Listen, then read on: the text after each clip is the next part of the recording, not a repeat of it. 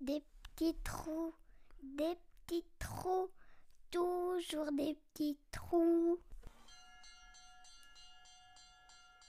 Des histoires de petits et grands vélos pour pédaler dans sa tête.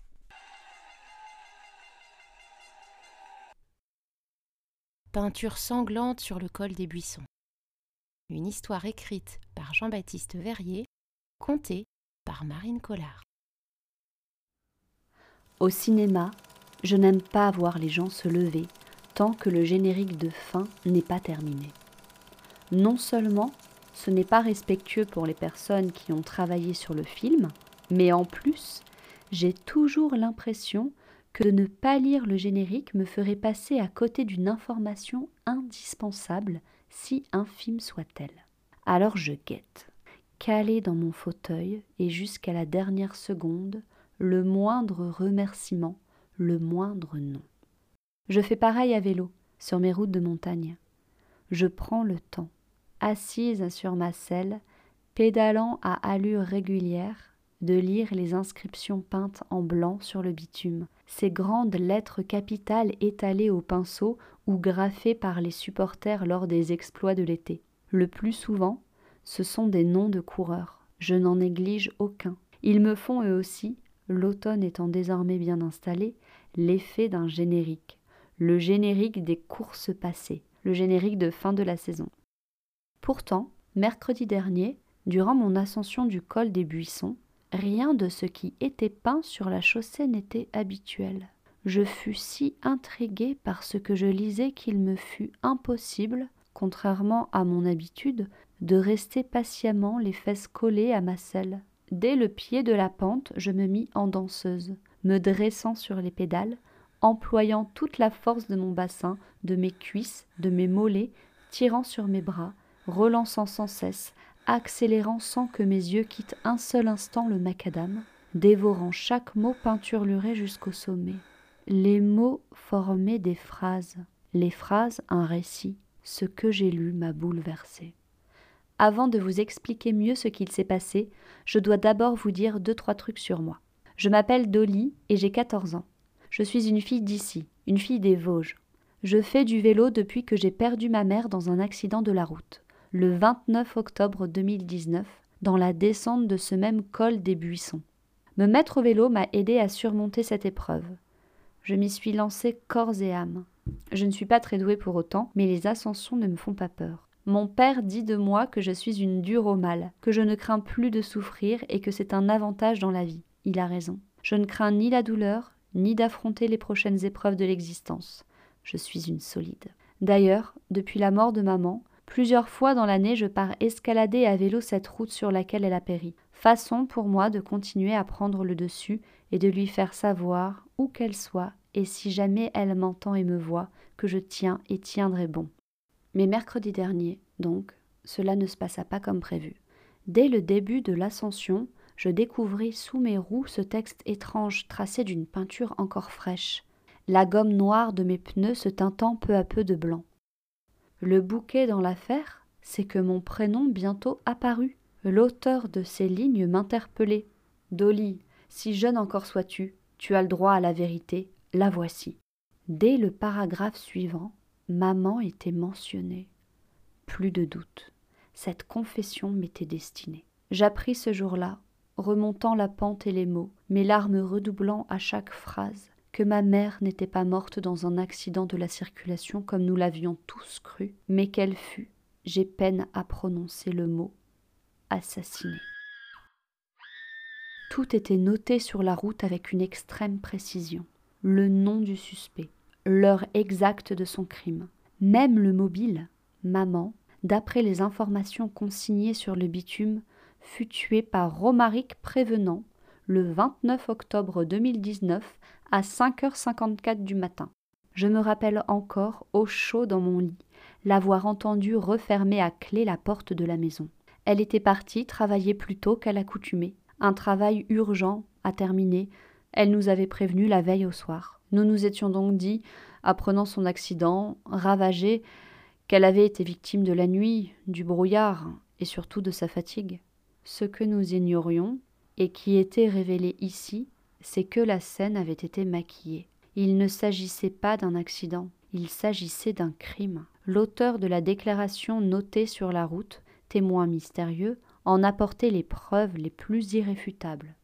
Cette personne, visiblement bien renseignée, l'affirmait. Le coupable n'était autre que ce monsieur Prévenant, bien connu dans la vallée. Romaric Prévenant avait racheté la plus ancienne scierie de la région il y a cinq ans. D'une entreprise alors vivotante, il avait fait une firme juteuse dont l'insolente réussite s'affichait mois après mois sur les unes des magazines économiques régionaux.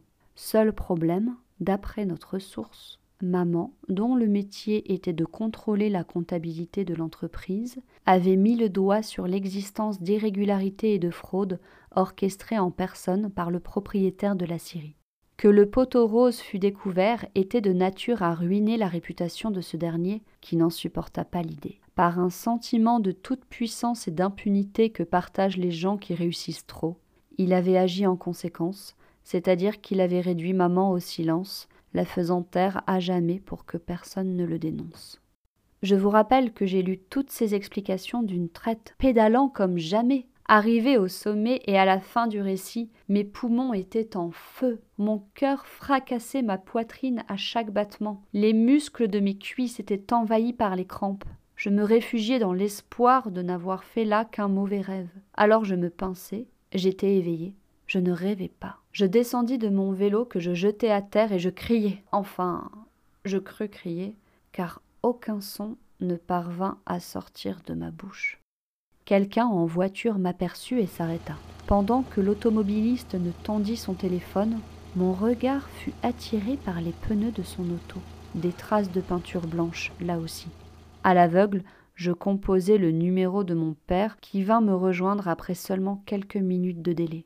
C'est papa, une fois sur place, qui a appelé les gendarmes. Puis il a bloqué la route pour empêcher que des véhicules supplémentaires, en provenance de l'autre versant du col, n'empruntent la route que je venais de gravir, de peur que disparaissent à leur passage les inscriptions comme les indices qu'elles pouvaient contenir. Quand les gendarmes arrivèrent, un expert scientifique s'agenouilla pour effectuer un prélèvement de la peinture étalée sur le goudron, mais le plus jeune des gendarmes dépêchés sur place qui était le grand-fils du couple de boulangers de la vallée, ne lui donna pas l'occasion de poursuivre. Il informa ses supérieurs qu'il reconnaissait parfaitement l'écriture et savait à qui elle appartenait. Au vieux Gaston indiqua le jeune gendarme. Je suis catégorique.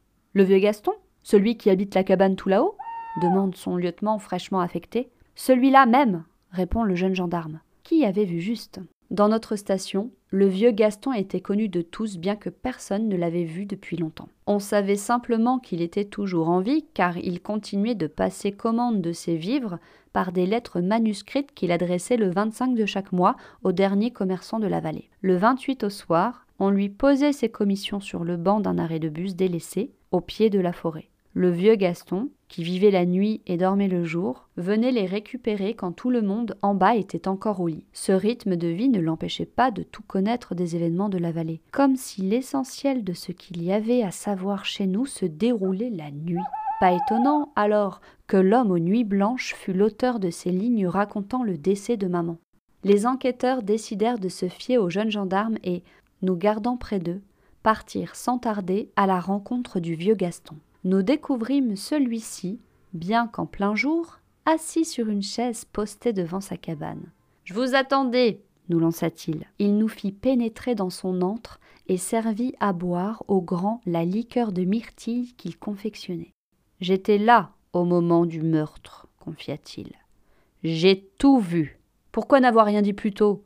Pourquoi avoir attendu trois années? fit remarquer le jeune gendarme. Le vieux Gaston, sans réponse à donner, haussa les épaules, puis reprit son récit. Voilà comment cela s'est passé. Je vais tout vous raconter. Mais je vous préviens, dit-il, après un moment d'hésitation. C'est assez sanglant. Je n'ai pas assisté à la suite de cet entretien.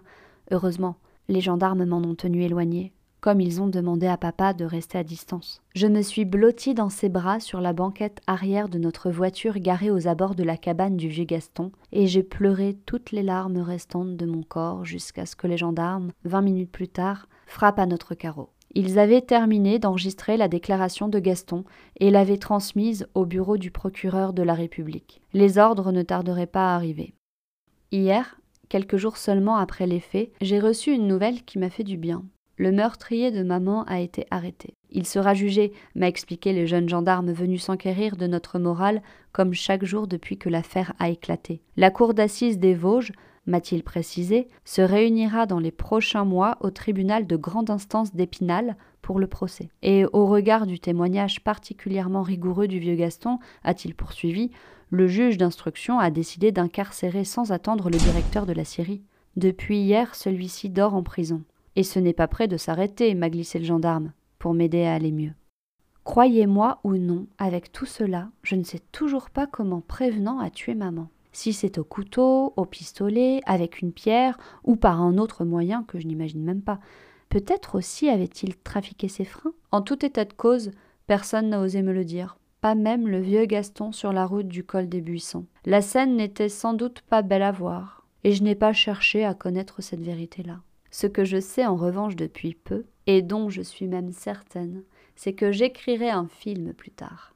Mon scénario imaginera la vie qu'aurait eue maman si elle n'avait pas été tuée le 29 octobre 2019 à 5h54 du matin. Le film commencera symboliquement le lendemain, 30 octobre 2019, comme si la veille, pour maman, il ne s'était rien passé d'autre qu'une journée de travail ordinaire, commencer simplement un peu plus tôt qu'à l'accoutumée. De même, à aucun moment pendant la promotion précédant la sortie du film, je ne dirai mes intentions réelles ayant présidé à sa réalisation. Je ne donnerai aucune interview à la presse écrite, encore moins à la presse télévisée. Mais à l'extrême fin du générique, après que tous les noms des acteurs, des figurants, des techniciens et des soutiens financiers auront été cités, J'écrirai le prénom et le nom de maman au-dessus de ceux du vieux Gaston, du jeune gendarme, du lieutenant, de l'expert scientifique, de l'automobiliste et bien sûr de mon cher papa.